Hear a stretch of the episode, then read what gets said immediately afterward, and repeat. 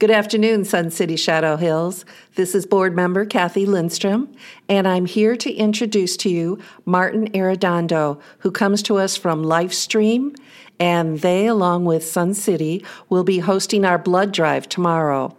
It's a time of Thanksgiving, and I personally give thanks for my health that I can give to our community with a blood donation. And I've signed up for the 11 o'clock slot.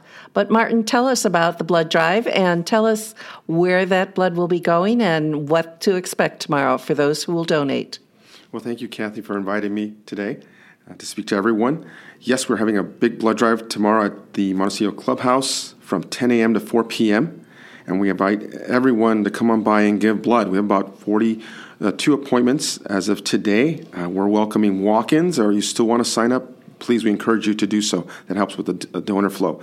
We are, Lifestream is the blood provider of blood and blood products to all the hospitals throughout the entire Coachella Valley, also in um, Imperial County and other parts of Southern California. But all hospitals here in the Valley uh, receive blood from donors who donate with Lifestream we can't do it without our volunteer blood donors. Certainly, there are people who think that they cannot give blood for some reason or another, and we, we don't want them to self defer. Please come on by. If you're unsure, lots of rules change that will allow you to donate. Uh, for example, our, our visitors from the UK can now give blood.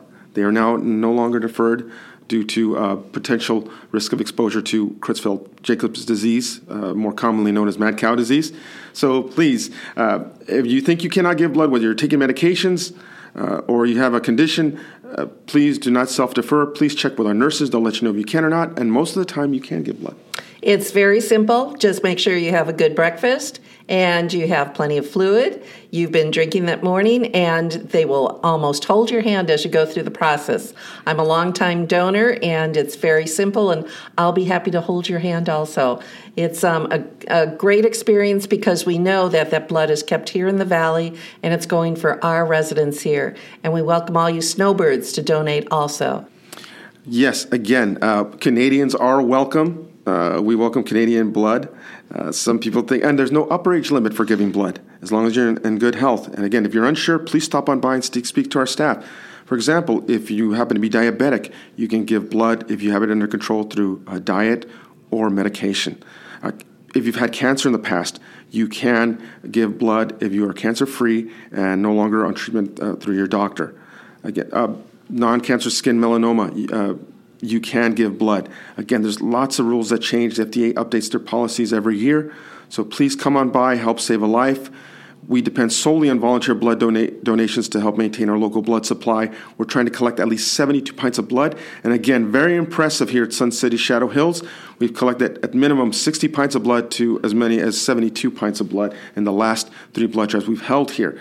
So, real great support. That's comparable to a lot of the high schools here in the Coachella Valley. So, to have a lot of our, our, our seniors coming in to give blood is very impressive, and we hope to have that same type of turnout tomorrow. Okay, so we've had 41 appointments already. We can double that. Come on in, um, be a donor, and uh, make sure that you come in and support this great, uh, great service that we're giving to the to the um, residents of Coachella Valley. Thank you, Martin. Well, thank you.